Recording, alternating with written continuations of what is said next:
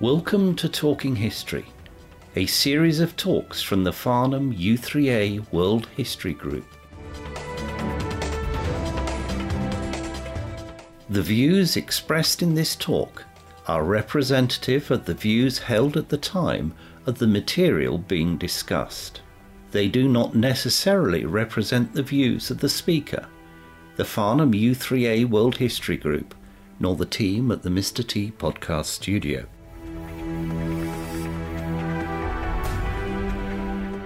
In this talk, David Simpson tells us about John Churchill, the first Duke of Marlborough. He explains why many people believe that he was Britain's greatest general.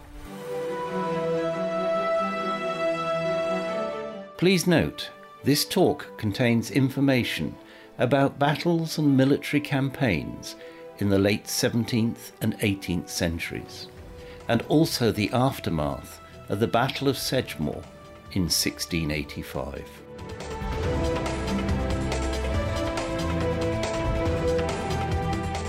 Today's talk is broken into two sections. The first deals with John Churchill's early life, his rise to fame, love, marriage and betrayal. He lived in a turbulent epoch, but throughout the last decades of the seventeenth century, he became increasingly powerful and wealthy. Then we look at the War of the Spanish Succession, how Marlborough rose to military predominance before he fell from grace with accusations of fraud and warmongering. I will then examine these accusations to see if they can be supported by evidence. Finally, we will review his place in the annals of British military history. The Duke of Marlborough is arguably Britain's greatest ever general, a master of the military arts of strategy, tactics and logistics. He never tasted defeat at the head of his army during the War of the Spanish Succession, between seventeen oh one and seventeen fourteen. His enemy was the France of Louis the fourteenth, intent as ever on European domination. But Marlborough, at Blenheim, Ramillies, Oudenarde and Malplaquet, fought the cream of the French army to a standstill. Long before the phrase coalition manager was thought of, Marlborough commanded a polyglot army of British, Dutch, Danish and German troops and bent it to his will. But Marlborough was always more than just a soldier. He was central to the court of Charles the second, James the second, William the third, Queen Anne and George the first. By his political wisdom, he held together successive cabinets across the end of the seventeenth and early eighteenth centuries, and has been described, even by his political opponents, as the greatest minister this country had ever seen. His family connections were central to his rise to power. His sister was a mistress of James the second, while his wife, Sarah Jennings, had an exceptionally close and stormy relationship with Queen Anne. By these connections did Marlborough first rise and then fall from grace. Soldier and statesman he may have been, but Marlborough was always a controversial figure. From growing up in genteel poverty to becoming infamous for his incredible wealth, Marlborough always skirted close to disaster. He is an enigmatic figure, focused and brilliant on one hand, while on the other accused of avarice and double-dealing. For example, he accepted at the age of just twenty a pension from one of the mistresses of Charles the second for services vigorously rendered. Later, Marlborough's rise was owed almost exclusively to his relationship with James the second, yet Marlborough deserted James during the Glorious Revolution of sixteen eighty-eight. However, Marlborough then remained in contact with James and the exiled Jacobite court in Paris. But despite walking this tightrope with treason, Marlborough never lost sight of his focus of bringing the French to the point of military defeat, and certainly never lost the confidence of his foot soldiers, who revered him and called him Corporal John for his concern for their well-being. John Churchill was born on the twenty-sixth of May sixteen fifty, probably in Ash House in Mewsbury in Devon, to the very first Winston Churchill and his wife Elizabeth. Winston had fought on the losing side in the English Civil War and had had to pay a large fine to the victors. This left the Churchills homeless and quite broke, and so they were taken in by Elizabeth's mother, Lady Drake, who, unfortunately for the royalist Winston, was a staunch parliamentarian. Winston had no money, no property and no influence in the dictatorship of Oliver Cromwell, and survived solely by the beneficence of his mother-in-law, Living in genteel poverty, I think, explains John's attitude to money. Having grown up without it, he famously acquired as much as he could when he had the opportunity.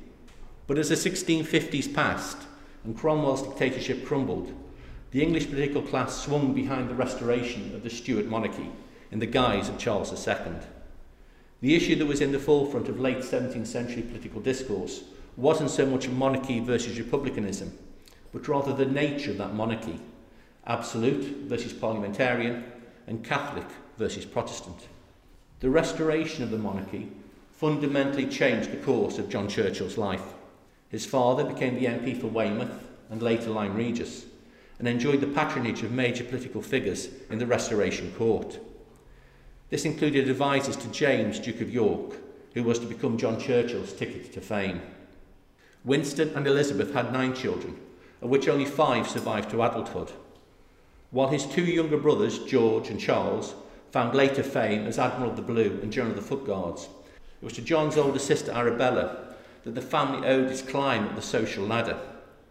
For around sixteen sixty-six, she became the latest mistress to James, Duke of York, the future James the Second. Arabella was only nineteen at the time, and she later bore James at least four children.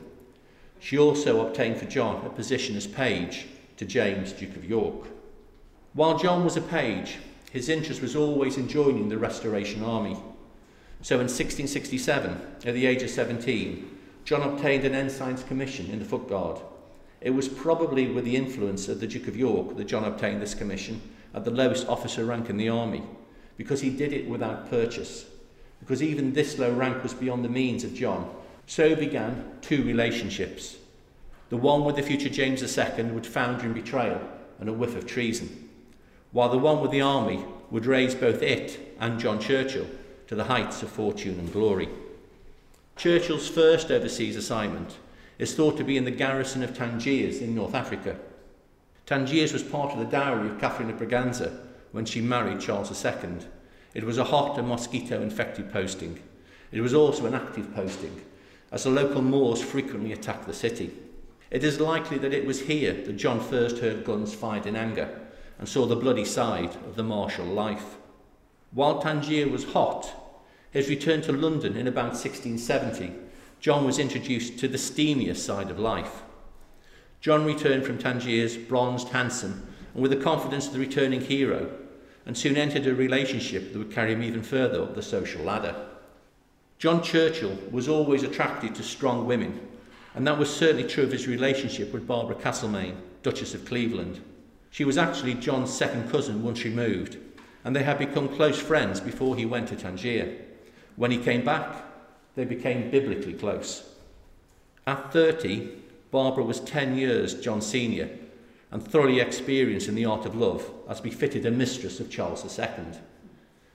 She gave Charles at least five children, but had fallen out of favour of the monarch before she and John started their relationship. Even so, it would be a brave man who carried on with the mother of the king's bastard children, and there are stories of John, naked, jumping out of a bedroom window when the king dropped by unexpectedly, and on another occasion being discovered sans apparel in Barbara's wardrobe. John learned a lot from Barbara, and not all of it in the bedroom. She may have been the king's former mistress, but she retained her significant influence as a major political figure at court until at least sixteen seventy-six. Barbara was, in many ways, remarkably like John's future wife, Sarah, in that she was strong-willed, hot-tempered, and manipulative. She certainly passed on her knowledge of how to manipulate the royal courts to the ever-attentive John. She also passed on a pension of five thousand pounds, which would be worth well over half a million pounds in today's money. A pension which John, always canny with money, converted into an annuity worth over fifty thousand pounds a year in today's money. And that is the start of John's immense wealth. But searing emotions aside, it was news from Europe that soon took John away from Barbara and set him off to war. In sixteen seventy-two, Louis the Fourteenth of France, in his perennial attempts to expand his empire, fixed his eyes northward towards the United Provinces, or Holland as we call it today. The Catholic France of the absolutist Louis the Fourteenth was in stark contrast to the Protestant Dutch state, who was appointed constitutional monarch and captain general of their troops was William of Orange, the future William the third. England was not allied to William at this time, but rather with France, due to the secret Treaty of Dover, signed in June sixteen seventy.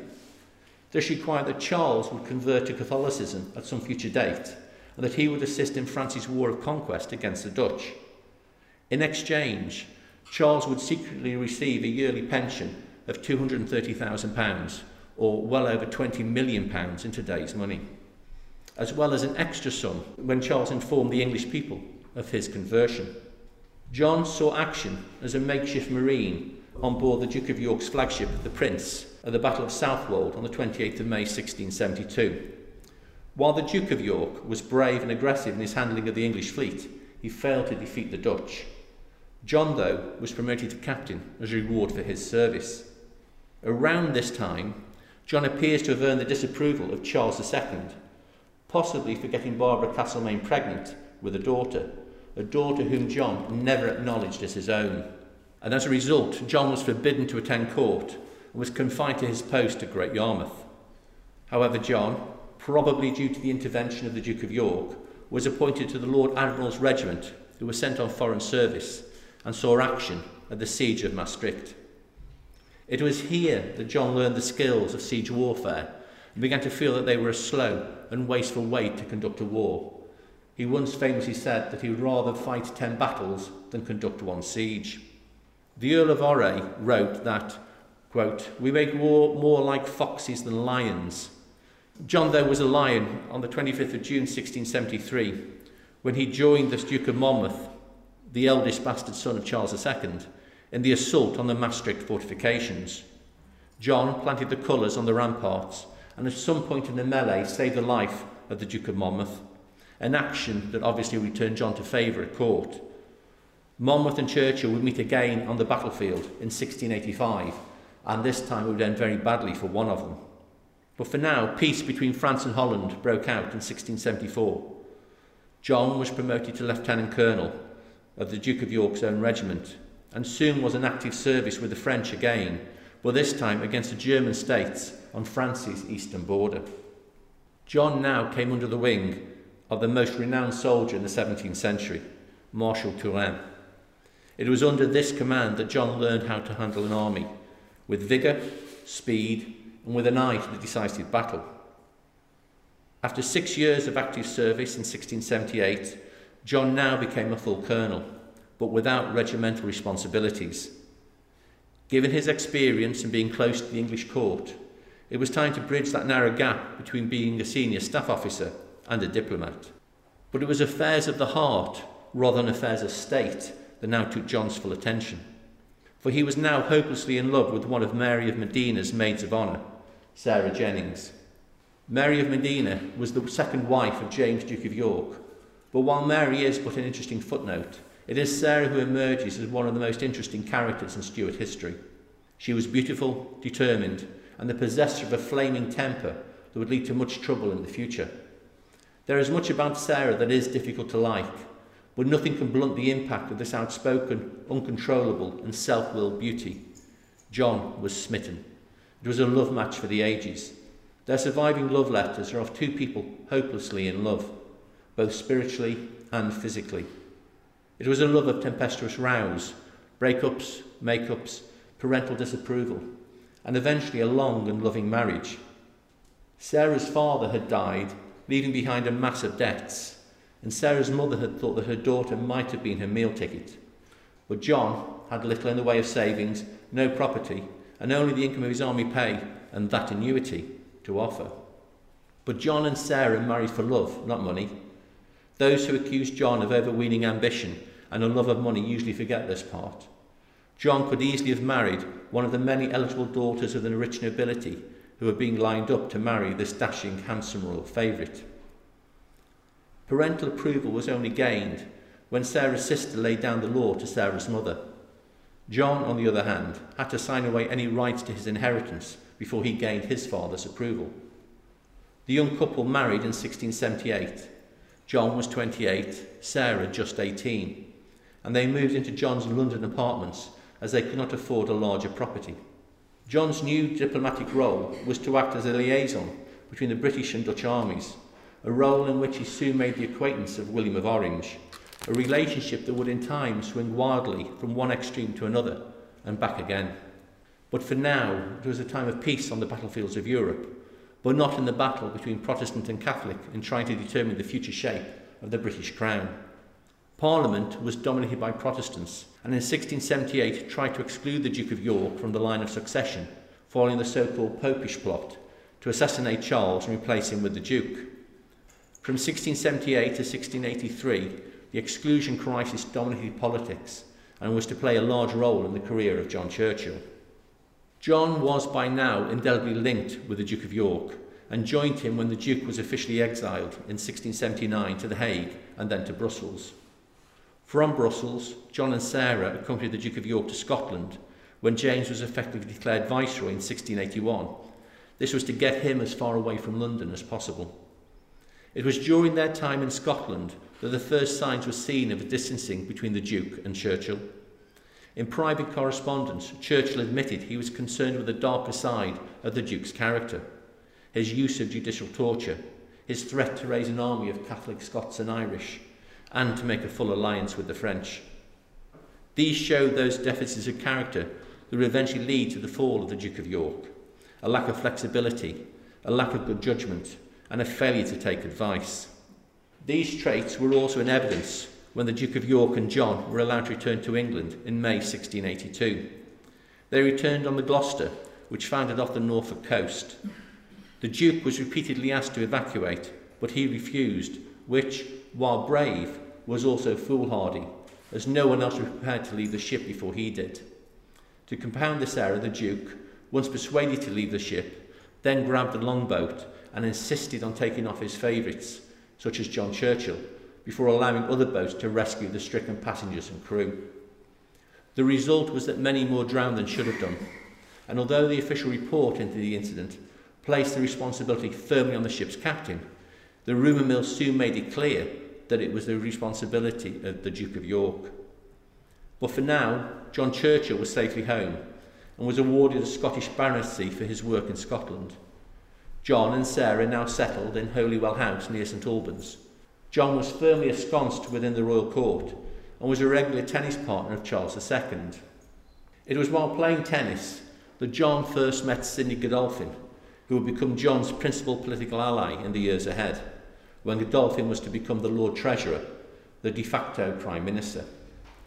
Godolphin always worked with both the Whigs and the Tories, but always tried to thread a route that was not beholden to any one political party. For now, though, John was appointed colonel of the King's own regiment of dragoons. An appointment of an infantryman to a cavalry regiment certainly raised a few eyebrows, as well as a few extra pounds for the ever-increasingly wealthy Churchill family. John Churchill is often painted by contemporaries, and indeed some historians, as someone who was drunk on power and avaricious beyond compare. But the sixteen eighties saw John playing the family man at Holywell House. He spent time and money on rebuilding the main house, while also being a father to seven children, all born within the sixteen eighties, five of whom survived infancy. Rather than John being a man in a hurry, it was now Sarah's turn to shine. Sarah and the future Queen Anne had first met when Sarah was ten and Anne just six. One can only imagine how the young Anne, daughter of James, Duke of York, looked up to Sarah, a hero worship that certainly turned to at least an innocent crush as they grew up. Did Anne and Sarah in fact have something more than just an extremely close friendship as they entered adulthood? Were they in fact in a lesbian relationship, as some have now come to believe? I can find no extant source that can answer that question. There is certainly more than a hint of romance in their breathless correspondence where they address each other by pseudonyms. Sarah was Missus Freeman and Anne was Missus Morley. But I am far from certain it ever spilled over from an extremely close friendship to anything more physical. In sixteen eighty-three, Anne married Prince George of Denmark, a suitably Protestant prince, and in an almost annual procession she had at least seventeen pregnancies. Thirteen of them miscarried, and the four who survived childbirth all died young. Anne also lost her husband in seventeen oh eight. How Anne functioned with the hammer blow of losing all her children and husband is unclear to me, But I think it certainly explains why Sarah played such a key role as she grew up and as her closest confidant. John and Sarah now grew closer to Anne and George, even as they pulled away from the Duke of York and Mary of Modena. But this settled world was rocked in sixteen eighty-five, when Charles the Second died suddenly. On his deathbed, Charles renounced his Protestantism and returned to his true faith. He died a Catholic. James, Duke of York, now became James the Second. John Churchill still retained his favour, as he was made Baron Churchill of Sandridge and entered the House of Lords. Religion again began to divide the country and the royal family. James tried hard to persuade Anne to convert to Catholicism, while Sarah fought hard to prevent it happening. But fighting of a far more serious bent soon broke out with Monmouth's rebellion. The Duke of Monmouth, the eldest son of Charles the Second, and the man who John Churchill saved at the Battle of Maastricht, now attempted to take the throne he felt rightly belonged to him. It was an enterprise doomed to failure. Monmouth never had more than seven thousand men at his disposal, and his anticipated popular uprising never materialised. In fact, most of the country seemed to have rallied behind James the Second. Monmouth landed at Lyme Bay on the eleventh of June sixteen eighty-five, and by the thirteenth that news had reached London. James the Second dispatched John Churchill as his personal envoy and placed him in charge of the advanced guard of the British Army. Churchill performed these duties well. He had only a small force, but hung terrier-like to the flanks and rear of Monmouth's army. By keeping it on the move, Churchill reduced Monmouth's ability to recruit and train his fledgling army. Once the full Royal Army was in the field, Churchill, though, was superseded by a superior officer, the French Huguenot Louis XIV, Earl of Feversham. Feversham was a close confidant of James the Second and shared some of his less attractive traits. Some claim that Churchill was upset at being replaced, but overall he seems to have acted as a faithful lieutenant to Feversham, only getting frustrated when his role in commanding the advance guard and his exemplary handling of the melee at Norton Saint Phillips was overlooked by Feversham in report to James the Second. Monmouth's rebellion stalled in the West Country, and it now reached its climax. Monmouth's original plan had been to make straight for London, swept along on a tide of popular support, but that never happened. So Plan B was to brace himself in the southwest, build up his army, while his agents tried to engender support and then march to London. However, Monmouth couldn't take Bath, Bristol or even Frome. Monmouth, aware that he was hemorrhaging troops from his demoralised army, decided that only a bold gambit that at one stroke might defeat the King's troop would see him victorious. That plan was for his army to appear to have settled in their camp at Bridgewater for the night, and then launch a night attack on the sleeping Royal Army near Western Zoyland. The battlefield, even today, is a flat, slab, dreary piece of lowland pierced by waterways and a couple of roads. Early in the morning of the sixth of July sixteen eighty-five, all looked well for Monmouth as the rebel troops approached the Royalist campsite, until, in the misty moonlight, a single shot rang out. This alerted the Royal Army's pickets, and soon the camp was ready for action. It was Churchill's infantry that won the day. They poured volleys into Monmouth's cavalry, who broke and galloped away, followed by two regiments of Monmouth's foot. The remaining battalions of Monmouth's infantry gallantly came on, but Churchill personally directed the fire of his infantry, and victory was assured even before Feversham had appeared on the battleground. The Royal Army had lost just thirty men killed and two hundred and six wounded, while at least fourteen hundred rebels perished, about a quarter of the rebel army. It was the end of Monmouth's rebellion. All that was left was for James the Second's bloody retribution, managed by Feversham and hanging Judge Jeffreys at the bloody assizes. About three hundred rebels were executed and nine hundred transported to the West Indies. As for Monmouth, he was brutally executed. Five swings of the axe failed, and the executioner had to use a knife to sever the head that had so wanted to wear the crown. Churchill came out of the campaign with huge credit. He had handled the advance guard well, always pushing on Monmouth's flank and rear, and at Sedgemoor, his judicious handling of the infantry had won the battle. Historian John Tinsley has written, and I quote, "Sedgemoor may not have been John Churchill's most spectacular victory, but it must be considered his first." Churchill also gained financially, as he was awarded the estate of one of the richer rebels, another bump in his fortune. More money came his way as Churchill was promoted to Major General and given the colonelcy of the third Ship of Lifeguards. It also, though, seems to have given him the confidence to become his own man and not just James's loyal servant, as evidenced when John acquitted Lord Delamere of treason against the wishes of the king. For James the Second, the victory over Monmouth was the apogee of his reign, but just three years later Churchill turned on his royal master and James the Second had to flee the country. So why did James survive sixteen eighty-five but fall in sixteen eighty-eight? Three things. Firstly, in sixteen eighty-five, people believed that James the Second would find an accommodation with the Protestants. Secondly, the next in line to the throne was a Protestant. And thirdly, because of the first two, Churchill and the army remained loyal. All this, though, would have been changed by sixteen eighty-eight. For Churchill, it was James's Catholicism that was the defining issue that would see him betray the man to whom he owed everything. Churchill had told the French Protestant Henri Damascus early in sixteen eighty-five that, and I quote, "If the king should attempt to change our religion, I will instantly quit his service." James's promotions of Catholics in royal institutions aroused suspicion and sedition in his mainly Protestant subjects. Even his daughters, Mary and Anne, expressed alarm at the king's fanatical zeal for the Roman Catholic religion. And when Mary of Modena gave birth to a son, James Francis Edward Stuart, known to history as the Old Pretender, it opened the prospect of a line of Catholic monarchs. Some in the king's service converted to Catholicism and were accused of betraying their Protestant upbringing to gain favour at court. Churchill, though, remained true to his conscience, telling the king, and I quote, "I have been bred a Protestant, and I intend to live and die in that communion." Principled as this sound, was John also motivated by self-interest? Did he intend, unlike his unfortunate father before him, not to be on the losing side of any civil war, and therefore risk losing his position, and especially his wealth? It is difficult this far removed to be one hundred percent certain of his true motivation. Personally, I believe John Churchill was motivated less by ambition on this occasion and more by his own moral compass.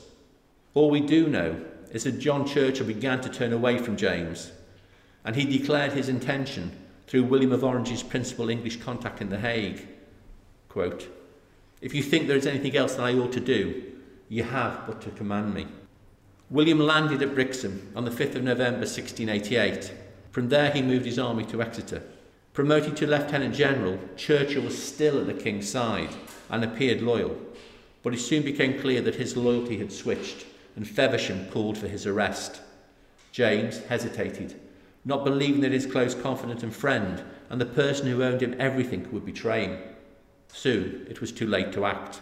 After a meeting of the Council of War at Salisbury on the morning of the twenty-fourth of November, Churchill, accompanied by some four hundred officers and men, slipped from the royal camp, leaving behind him a letter of self-justification, and I quote it at length, "I hope the great advantage I enjoy under your Majesty, which I own I would never expect in any other change of government, may reasonably convince your Majesty and the world that I am actuated by a higher principle."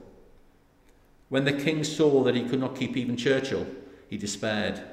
James the Second, who in the words of the Archbishop of Rheims had given up three kingdoms for a mass, fled to France, taking with him his son and heir, and soon settled in Saint-Germain-des-Laye in Paris and established the exiled Jacobite court. While Marlborough had written in his farewell letter to James that he had not expected to gain advantage in a change of government, this did not turn out as expected. As part of the coronation honours, Churchill was created Earl of Marlborough on the ninth of April sixteen eighty-nine. He also became a member of the Privy Council and a gentleman of the King's bedchamber. His elevation led to rumours that Marlborough had betrayed James for personal gain. William became worried that if he had done it once, he might do it again. Some historians attribute patriotic, religious and moral motives to his actions, but others find it difficult to absolve Marlborough of ruthlessness, ingratitude, intrigue and treachery against James, to whom he owed everything in his life and career.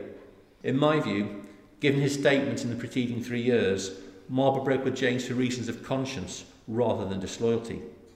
Marlborough's first act was to assist in the remodelling of the army. This gave the Earl the opportunity to build a new Protestant officer corps that would prove beneficial over the next two decades. His task was urgent. For less than six months after James's departure, England joined the war against France as part of a powerful coalition aimed at curtailing the ambitions of Louis the fourteenth. Marlborough took charge of the English troops sent to the Low Countries in the spring of sixteen eighty-nine. Yet throughout the Nine Years' War, between sixteen eighty-nine and ninety-seven, he saw only three years' service in the field. So why is that?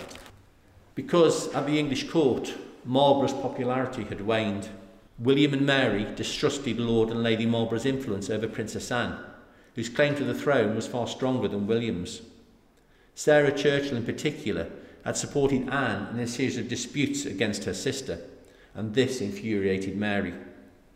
But this clash of tempers was overshadowed when James landed in Ireland to regain his throne.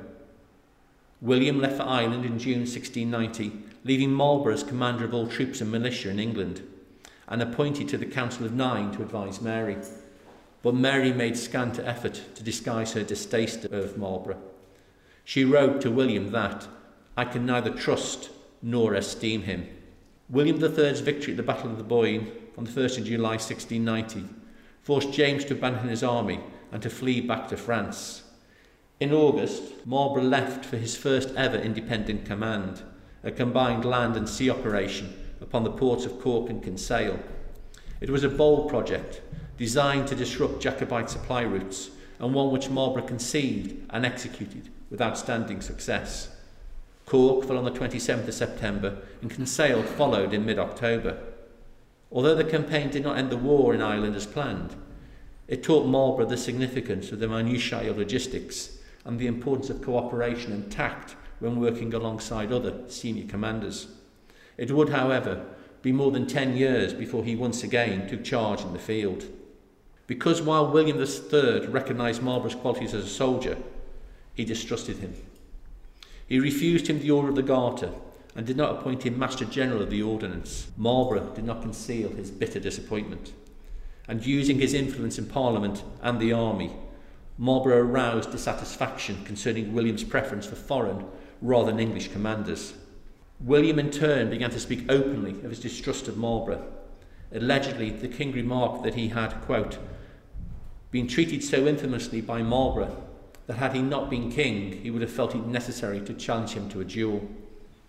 Marlborough had been in contact with the exiled James the second in Saint-Germain, anxious to obtain the erstwhile king's forgiveness for deserting him in sixteen eighty-eight, a pardon essential in the likely event of a Jacobite restoration.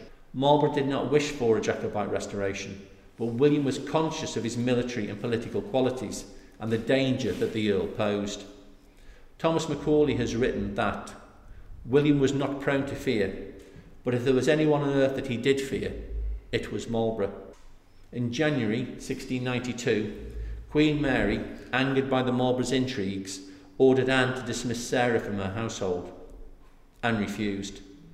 The king then ordered Marlborough to dispose of all his posts and offices and dismissed him from court. Marlborough's associates were outraged.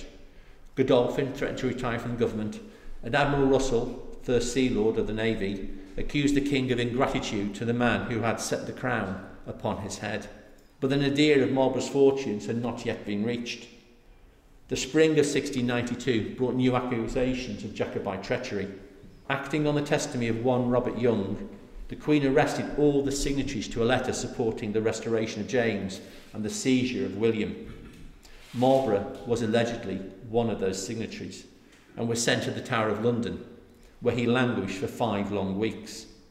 His anguish compounded by the news of the death of his youngest son. Robert Young's letters, though, were eventually discredited as baseless forgeries, and Marlborough was released.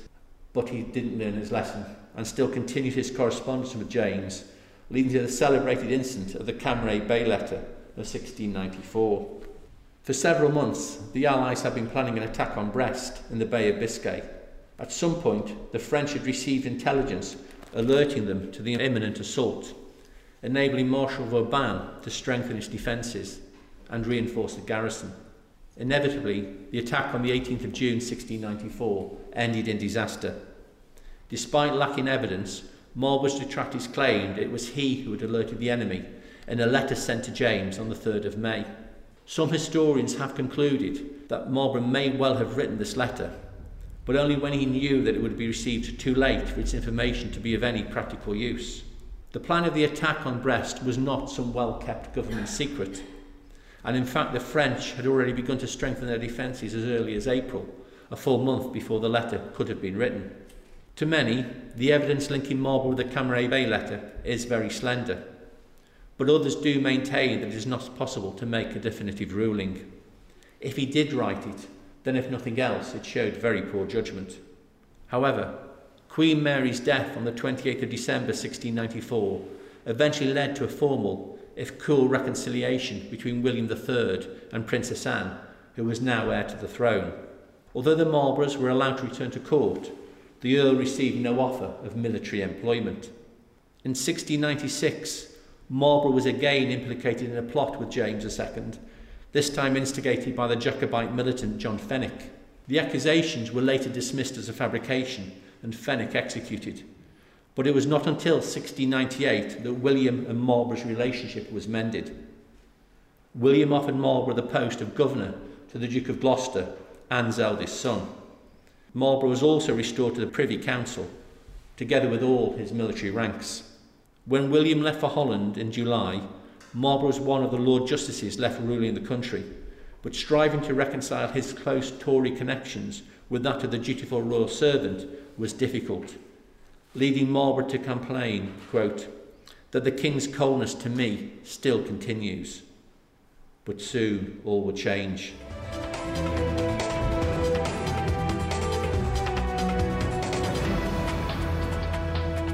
In the late seventeenth century, the most important theme in European politics was a rivalry between the houses of Habsburg and Bourbon as they jostled to see who would dominate Europe. Would it be Austria or France?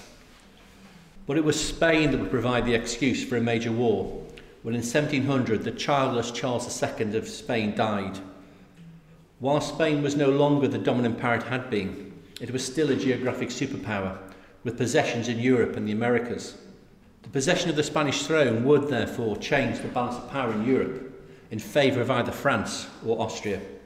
Early attempts to partition the Spanish Empire between France and Austria had failed, so when Charles the second of Spain died in November seventeen hundred, he left his throne to the grandson of his half-sister, who just happened to be the wife of Louis the fourteenth. Louis's grandson, therefore, became Philip the fifth of Spain. However, this was supposed to be on the condition that Philip renounced his claim to the French throne, but Louis the fourteenth ignored that as he eyed French domination in Europe. To counter this threat, William the third, his health failing, appointed Marlborough Ambassador Extraordinary and Commander of English forces. In September seventeen oh one, Marlborough attended the Grand Alliance Treaty Conference at The Hague between Britain, the Dutch Republics and the Holy Roman Empire. As part of the treaty, Archduke Charles of Austria was nominated as King of Spain instead of Philip. Eventually, this would become the Grand Alliance's main war aim, and by stubbornly sticking to it, would prolong that war by several years. William the third died on the eighth of March seventeen oh two from injuries sustained in a riding accident, and was succeeded by Anne. His death robbed the alliance of its most obvious leader, although Marlborough's position was strengthened by his close relationship with the new Queen. Queen Anne now appointed Marlborough Master General of the Ordnance, a Knight of the Garter, and Captain General of her armies at home and abroad. Lady Marlborough was made Groom of the Stool, Mistress of the Robes, and Keeper of the Privy Purse, giving the Marlboroughs unrivalled influence at court, and a combined annual income of six point five million pounds in today's money. In May seventeen oh two, Queen Anne formally declared war on France. Marlborough was given command of the Alliance troops, despite his relative inexperience of commanding such a large force. His command, though, had its limitations. As commander of Anglo-Dutch forces, he only had the power to give orders to Dutch generals when their troops were in action with his own. At all other times, he had to rely on his power of persuasion to gain the consent of the accompanying political representatives of the Dutch state. Understandably, the Dutch were always more concerned by the possibility of an invasion from France rather than going on the offensive. Nevertheless, the campaign in the Low Countries went well for Marlborough. After outmanoeuvring Marshal Boufflers, he captured several cities, including Venlo and Liège, for which a grateful queen gave John the title for which he is known, the first Duke of Marlborough. seventeen oh three was to be a year of family celebrations and grief for the Marlboroughs. Their two older daughters were already married, Henrietta to Sidney Godolphin's son, and Anne to Charles Spencer, Earl of Sunderland. Now was the turn of the younger children. Elizabeth married the Earl of Bridgewater, while Mary became engaged to the future Duke of Montague.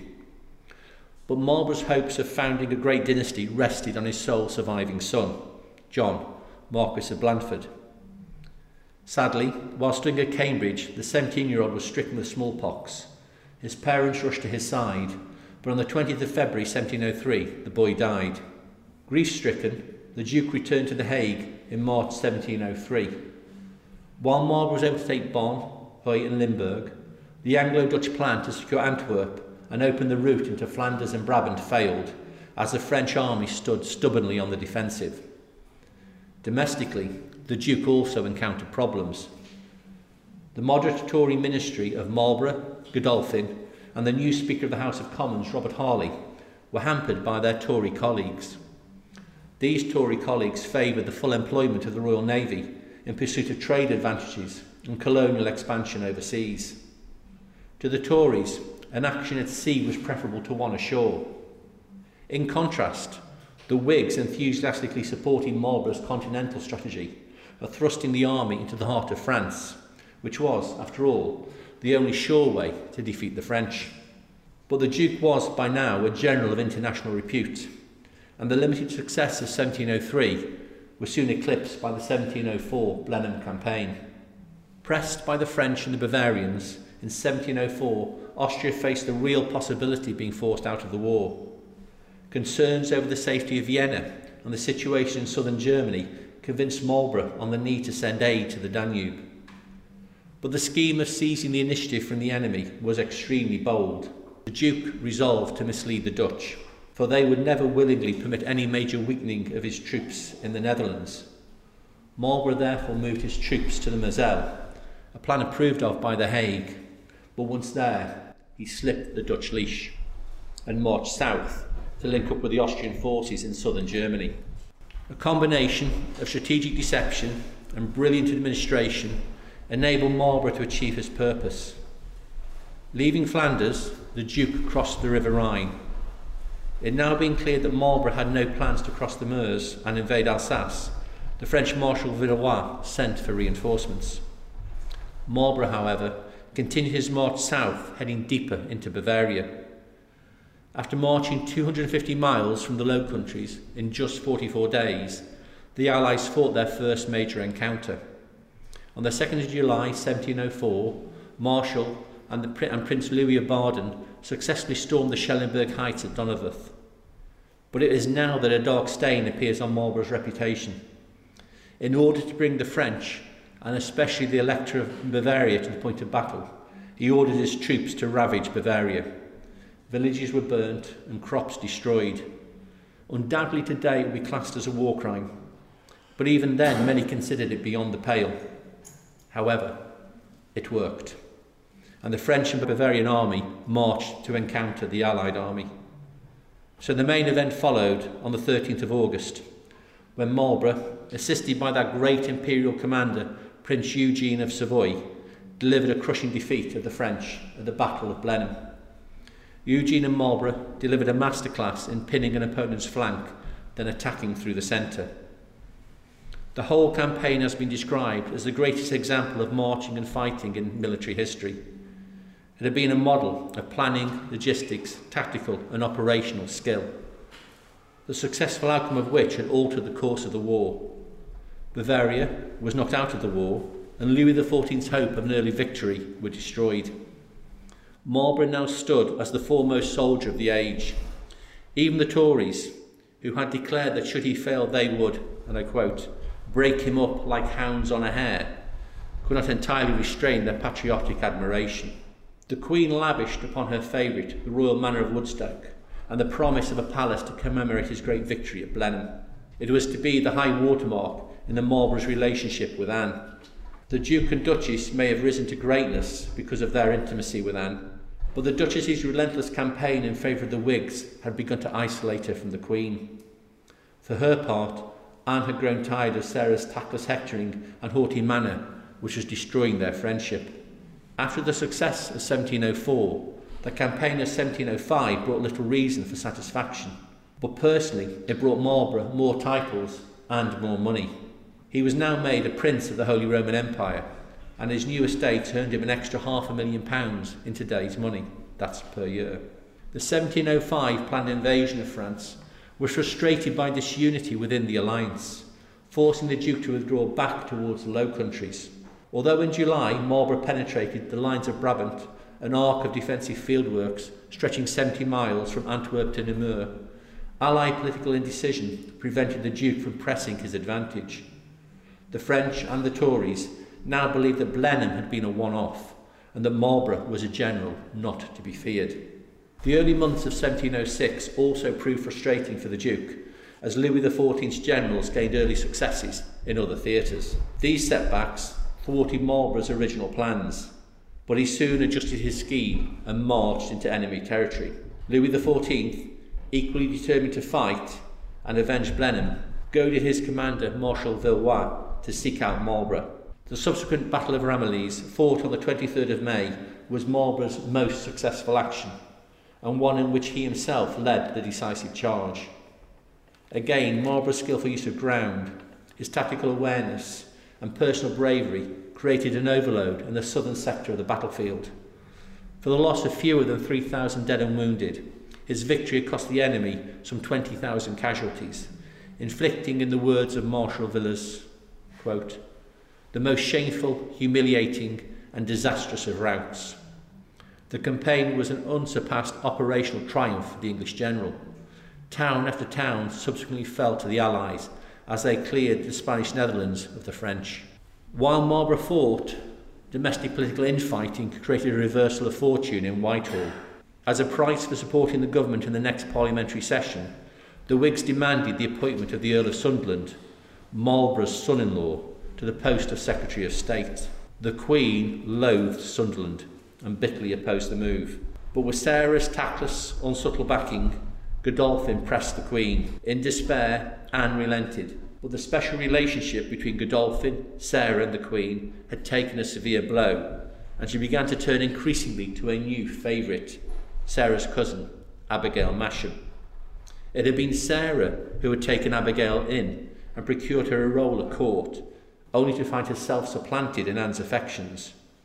Anne became ever more reliant on Abigail and the Speaker, Robert Harley, because he had separated himself from the Godolphin-Marlborough group and had set himself up as an alternative source of advice to an ever-sympathetic Queen.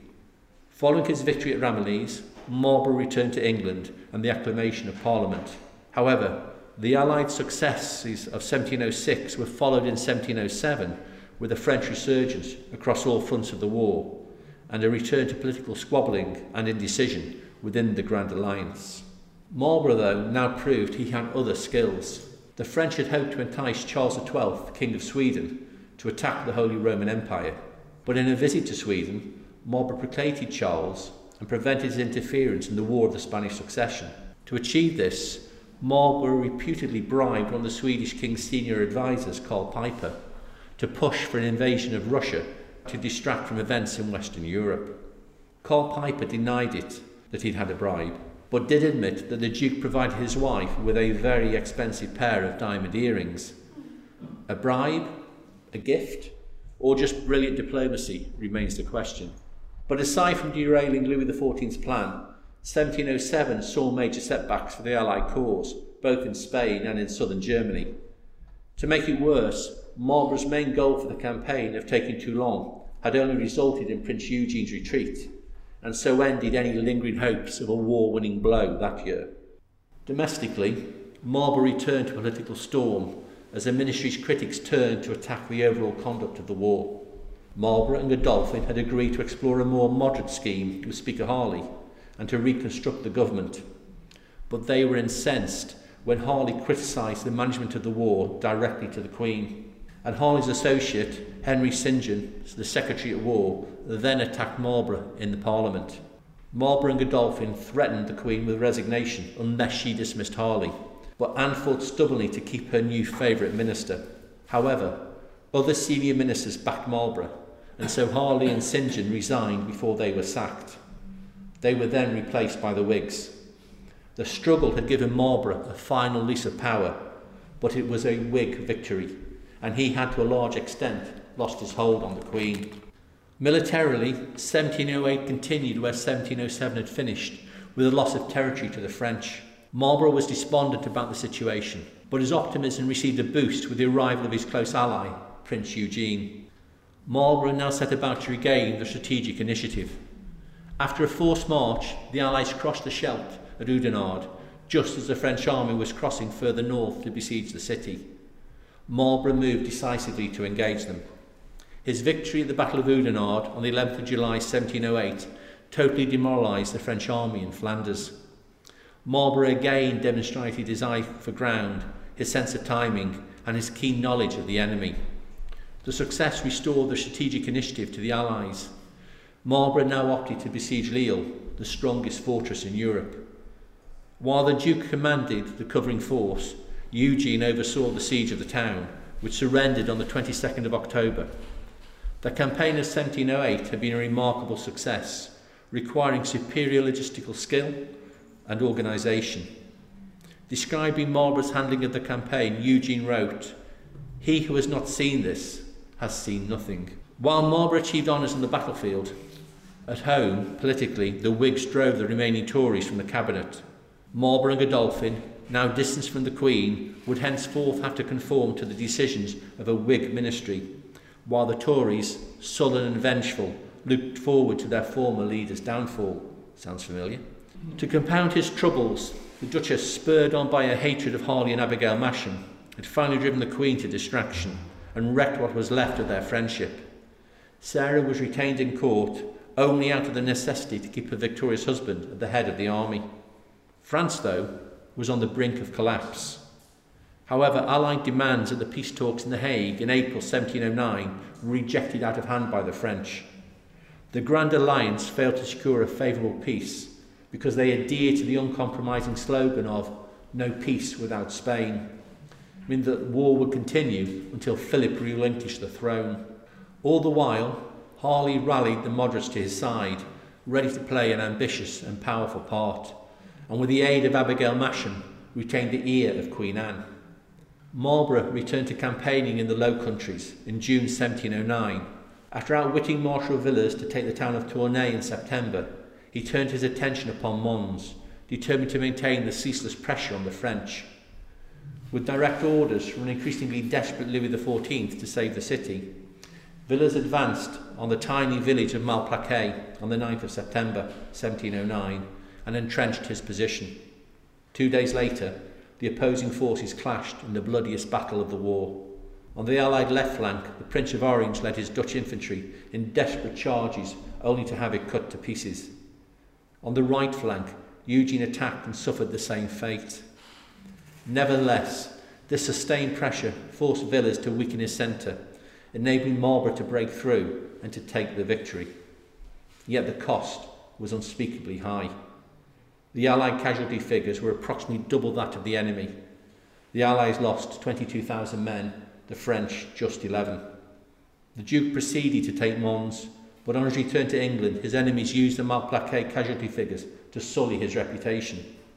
Harley, now master of the Tory party, persuaded his colleagues that the pro-war Whigs, and by association Marlborough and Godolphin, were bent on leading the country to ruin. The Allies had expected that a victory in a major set-piece battle in seventeen oh nine would compel Louis the fourteenth to accept peace terms on Allied terms.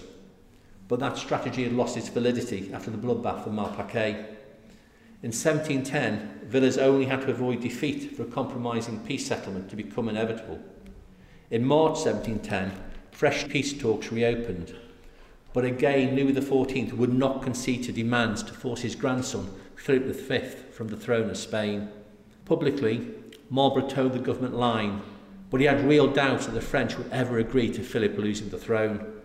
The Duke was only an observer at these peace talks, but the failed negotiation gave credence to his detractors that he was deliberately prolonging the war. It was with reluctance that he returned to campaigning in the spring, capturing Douai, Bethune, Saint-Venant and Aire-sur-Lelys. Nevertheless, support for the pro-war policy of the Whigs had ebbed away. Harley now struck, and the Queen dismissed the ministry of Godolphin. The result of the general election in October was a Tory landslide and a victory for the peace policy. Marlborough, though, remained at the head of the army, and the Whigs, Godolphin and the leaders of the Grand Alliance implored him to stand by the common cause. The new Tory ministers also required him to stay, to maintain the pressure on the French until they had made their own secret arrangements for the peace. The Duke returned to England in November seventeen ten. His relationship with Anne had suffered further setbacks in recent months. For now, though, the central issue was a Duchess, whose growing resentment of Harley and Abigail had finally persuaded the Queen to be rid of her. Marlborough visited Anne on the seventeenth of January seventeen eleven in a last-gasp effort to save his wife's position. But Anne was not to be swayed. Sarah gave up the symbol of her office, her gold key, warning, "I will talk of no other business till I have the key." Sarah had no choice but to relinquish her position. Notwithstanding all this turmoil and his own declining health, Marlborough returned to The Hague in late February seventeen eleven to prepare for what was to be his last and one of his greatest campaigns. Once again, Marlborough and Villars faced each other, this time along the ninety mile stretch of defensive line between Montreuil to Maubeuge, known as the Lines of Ne Plus Ultra. Expecting another onslaught on the scale of Malplaquet, the Allied generals thought that their commander was leading them to an appalling slaughter, but by an exercise of brilliant deception and a night march covering nearly forty miles in just eighteen hours, the Allies penetrated these allegedly impregnable lines at Harleux without losing a single man. Marlborough was now in a position to besiege the fortress of Bouchain. Villars, deceived and outmanoeuvred, was helpless to intervene, compelling the fortress's unconditional surrender on the twelfth of September. I quote the great military historian David Chandler. "The pure military artistry with which he repeatedly deceived Villars during the first part of the campaign has few equals in the annals of military history." For Marlborough, though, time had run out. His strategic gains in seventeen eleven made it virtually certain that the Allies would march on Paris the following year, as only the fortress of Cambrai now stood in their way. But Harley had no intention of letting the war progress that far. He had no intention of risking the favourable terms secured from the secret Anglo-French talks. Marlborough had long had doubts about the Whig policy of no peace without Spain, but he was reluctant to abandon his allies, especially the Elector of Hanover, the future George the first, because he had publicly sided with the Whigs in opposing the peace proposals. Marlborough therefore stood on principle in favour of staying loyal to the Allies. Nevertheless, Anne remained resolute, and on the seventh of December seventeen eleven was able to announce, with a sneer towards Marlborough thrown in, that, and I quote, "notwithstanding those who delight in the arts of war, both time and place are appointed for the opening of the treaty of a general peace." To prevent the renewal of warfare in the spring, it was considered essential to replace Marlborough with a general more in touch with the Queen's ministers and less in touch with their allies. To do this, Harley, now the Earl of Oxford, and Saint John, now Viscount Bolingbroke, first needed to bring trumped-up charges of corruption against the Duke. This accusation had already been aired in the anti-Whig, anti-war pamphlet hearing of their stooge Jonathan Swift, in his Conduct of the Allies, published in seventeen eleven. Two main charges were brought against Marlborough. First, an assertion that over nine years he had illegally received more than six point six million pounds in today's money from the bread and transport contractors in the Netherlands. Secondly, that he had pocketed two point five percent from the pay of the foreign troops under English control. Marlborough, though, was totally innocent of any wrongdoing. The first allegation was a perk that all English generals benefited from on campaign, and for the second he had a warrant signed by the Queen in seventeen oh two authorising him to make such deductions in lieu of Secret Service money. on the twenty-ninth of December seventeen eleven, before the charges had even been examined, Anne sent her letter of dismissal. I quote it at length. "I am sorry for your own sake the reasons are become so public, which make it necessary for me to let you know you have rendered it impracticable for you to continue yet longer in my service." Interestingly, when the new Captain General, the Duke of Ormond, left London for The Hague to take command of the British forces, he went with exactly the same allowances that had been voted criminal in the Duke of Marlborough. The Allies were stunned by Marlborough's dismissal. Harley and Saint John had no intention of letting Britain's new Captain General undertake any action, and issued Ormond his infamous restraining order, forbidding him to use British troops in action against the French. Marlborough, attacked by his enemies and the government press, was hounded out of the country. He had little choice with his fortune in peril, Blenheim Palace still unfinished, and with England split between Hanoverian and Jacobite factions. Marlborough also now lost his great friend Sidney Godolphin. He died in October. A few weeks after attending Godolphin's funeral, Marlborough went into voluntary exile to the continent on the first of December. Marlborough was welcomed by the people and courts in Europe, where he was respected as both a great general and as a prince of the Holy Roman Empire. Sarah joined him in February seventeen thirteen, and was delighted when on reaching Frankfurt in the middle of May to see that the troops under Prince Eugene's command paid Marlborough, and I quote, "all the respects as if he had been at his old post." Marlborough also maintained correspondence with the Jacobite court. This was even after James had died in seventeen oh one, but this insurance against the Jacobite restoration stirred Hanoverian suspicions and prevented Marlborough from holding the highest place in the councils of the future George the First. France, Great Britain and the Dutch Republic signed the Treaty of Utrecht on the eleventh of April seventeen thirteen. So ended the War of the Spanish Succession, with Philip still on the throne of Spain. Britain gained Gibraltar, territory in North America and the Mediterranean. More importantly, France also recognised the Protestant succession in Britain. The treaty marked Britain's emergence as a great power, but at the cost of its integrity in many capitals. Domestically, the country remained divided between Whig and Tory, Jacobite and Hanoverian. By now, Harley and Saint John, absorbed entirely by their own mutual enmity and political infighting, had wrecked the Tory administration. Marlborough had been kept well informed of events while in exile and had remained a powerful figure in the background on the political scene. And in March seventeen fourteen, an agreement was reached to reinstate the Duke in all his former offices and to be declared innocent of all wrongdoings. As Queen Anne's health deteriorated, she now turned to Bolingbroke and Marlborough to assume the reins of government and to ensure a smooth succession. On the first of August, Queen Anne died. The Privy Council immediately proclaimed the Elector of Hanover King George the First of Great Britain. Marlborough, although he had remained close to the Jacobite court, had always remained close to the Hanoverian court as well, was determined to ensure a bloodless Protestant succession upon Anne's death. The Duke slowly returned to favour of the House of Hanover, and this enabled him to preside over the defeat of the seventeen fifteen Jacobite Rising, but this time from London, as his health was failing. On the twenty-eighth of May seventeen sixteen, the Duke suffered a stroke at Holywell House. This was followed by another, more severe stroke in the November. The Duke recovered, slowly, and while his speech remained impaired, his mind remained clear, and he recovered enough to enable him to ride out to watch the builders at work at Blenheim and to attend the House of Lords.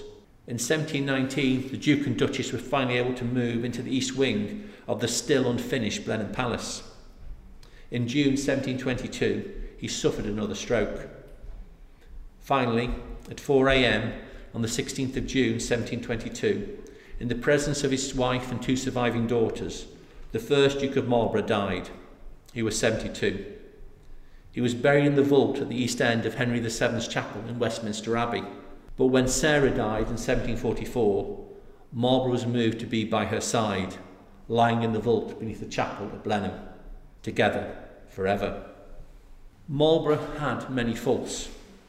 He was ruthlessly ambitious, relentless in the pursuit of wealth, power and social advancement, earning him a reputation for avarice and miserliness. But these traits have been exaggerated for the purposes of party faction by both the Tories and the Whigs. As a child, he witnessed life in genteel poverty and never wanted that for his family. It is very safe to say he was tight with money and took every opportunity to get more if he could. I believe that his net worth at the time of his death was probably north of about one hundred million pounds in today's money, and his annual income was probably close to ten million pounds today, which is about what a second-rate championship footballer would get. So you have to put it in perspective. But do not forget, he married for love when he could have easily have had his choice of a wealthy heiress. Instead, he married the love of his life, Sarah, whose background was anything but that of the potential wife of a supposedly grasping and power-hungry man. It is also true that Marlborough, like nearly all statesmen of his day, was engaged in founding a dynasty and amassing estates, all at the public expense. Marlborough only differed, in my view, in that he gave the public much more value for their money than anyone else. But there are five more serious accusations that his detractors made at the time.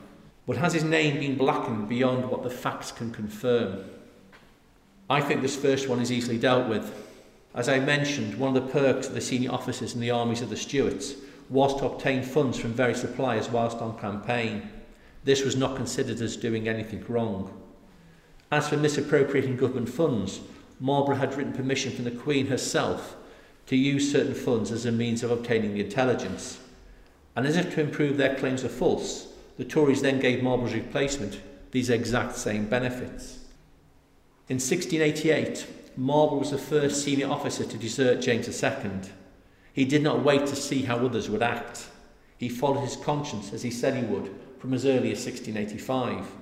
And he did the same again in seventeen eleven, when he stood with the Grand Alliance against the wishes of the Tories. Regarding the Cambrai Bay affair, where it is claimed he leaked British invasion plans, in my view, it's certainly a case of not proven rather than not guilty. From all the evidence, it does seem that Marlborough did not release any information that the French did not already have. My question is, did he know that the French already knew? The alleged letter disappeared very quickly, which I think is interesting in itself, as surely the French court would have kept such a damning correspondence. Marlborough's continual contact with the Jacobite court of Saint-Germain must be seen, I think, in the context of the day. There was always a likelihood that James the Second or his son might be restored throughout William's and Anne's reign, as both failed to produce an heir. In fact, most of the English court were in contact with Saint-Germain during these years. Marlborough did not wish for or work towards a Jacobite restoration, but should it happen, was always mindful of the danger to his life, family and fortune.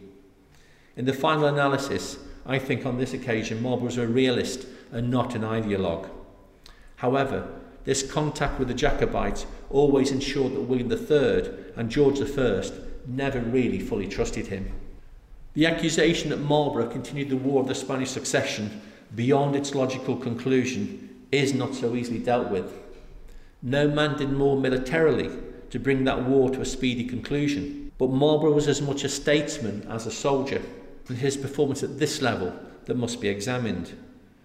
On the grand strategic level, Marlborough had a rare grasp of the issues involved and was able from the start of the war to see the conflict in its entirety. But the extension of the Allied war aims to include the replacement of Philip the Fifth as King of Spain was a mistake. The Allies came close to victory on several occasions, but the demand that Philip should abdicate forestalled any early end to the hostilities.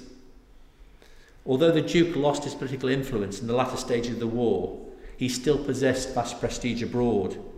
Yet he failed to communicate his innermost conviction that peace was impossible without leaving Philip on the throne of Spain, means, I think, he must bear some responsibility for the continuance of that war. Marlborough's weakness during Anne's reign lay in the English political scene. His determination to preserve the independence of the Queen's administration from control of party faction initially enjoyed full support, but once royal favour turned elsewhere, the Duke found himself isolated, first becoming little more than a servant of the Whigs, then a victim of the Tories. He would not be the last military man who found politics a difficult battlefield. But despite these issues, most of his contemporaries saw Marlborough for what he was, a giant of the age. Even his old adversary, Saint John, Viscount Bolingbroke, recognised the Duke's qualities. Bolingbroke wrote, "I take with pleasure this opportunity of doing justice to that great man, as the greatest general and as the greatest minister that our country has ever produced." So having dealt with the accusation that has been used to abuse Marlborough, I now turn to his reputation as Britain's greatest ever general. I quote Captain Robert Parker, who served with Marlborough throughout all the major campaigns, and I quote, "In the ten campaigns he made against the French, he never fought a battle which he did not gain, nor laid siege to a town which he did not take." To many historians, Marlborough is the greatest British general in history, an assessment that was shared by the Duke of Wellington, who could conceive of nothing greater than Marlborough at the head of an English army. And if anyone should know, it is the second greatest British general in history. Marlborough possessed the personal courage, imagination, common sense, self-control and quick wits that mark the best battlefield commanders. He had an unerring ability to sense an enemy's weakness and the ability to manoeuvre to throw his enemy off balance. At Ramillies, for example, he fooled Villeroi by keeping the colours flying on his right wing, even though the regiments had marched to the left flank. Marlborough, though, was also an aggressive general. For example, he turned the Allied cavalry into shock troops who would charge to the point of contact, and he used his artillery as a more mobile force than did the French. But it was in his identification of the potential of flintlock and socket bayonet to restore the offensive to warfare in an age when extensive fortifications and defensive mindsets dominated military thinking. No other general of the time had his predilection for fire and movement and the devastation of a coordinated all-arms attack. His troops laid the foundation of the mystique of the British Redcoat for the rest of the eighteenth and nineteenth centuries. But many generals have mastered the skills required to win on the battlefield. Marlborough, though, had other attributes. It is said that while military historians talk tactics and strategy, professional soldiers talk logistics. Marlborough's attention to logistics allowed him to break free of his lines of communication. He also ensured that his troops paid in gold for those provisions that the enemy just took from the local peasants. In advance of his time, Marlborough introduced innovative medical services for his soldiers injured in battle. This concern for the welfare of the common soldier, his ability to inspire trust and confidence, and his willingness to share the dangers of battle earned him the loyalty of his troops and the nickname Corporal John. It sounds simple, but Marlborough ensured that when his armies arrived at the battlefield, they were well paid, well fed, well clothed, well armed, and ready to fight. And after the battle, they were as well cared for. For this, the rank and file repaid him with loyalty and bravery. And in addition to being a master logistician, Marlborough's other great skill was as the commander of a coalition army. This meant he had to tolerate politicians of many nations, allied generals from foreign armies, and useful fools gladly, a skill that Wellington, Haig and Montgomery never mastered. Marlborough, therefore, was the master of strategy, tactics, logistics and coalition management. To put it simply, John Churchill, first Duke of Marlborough, was Britain's greatest ever general.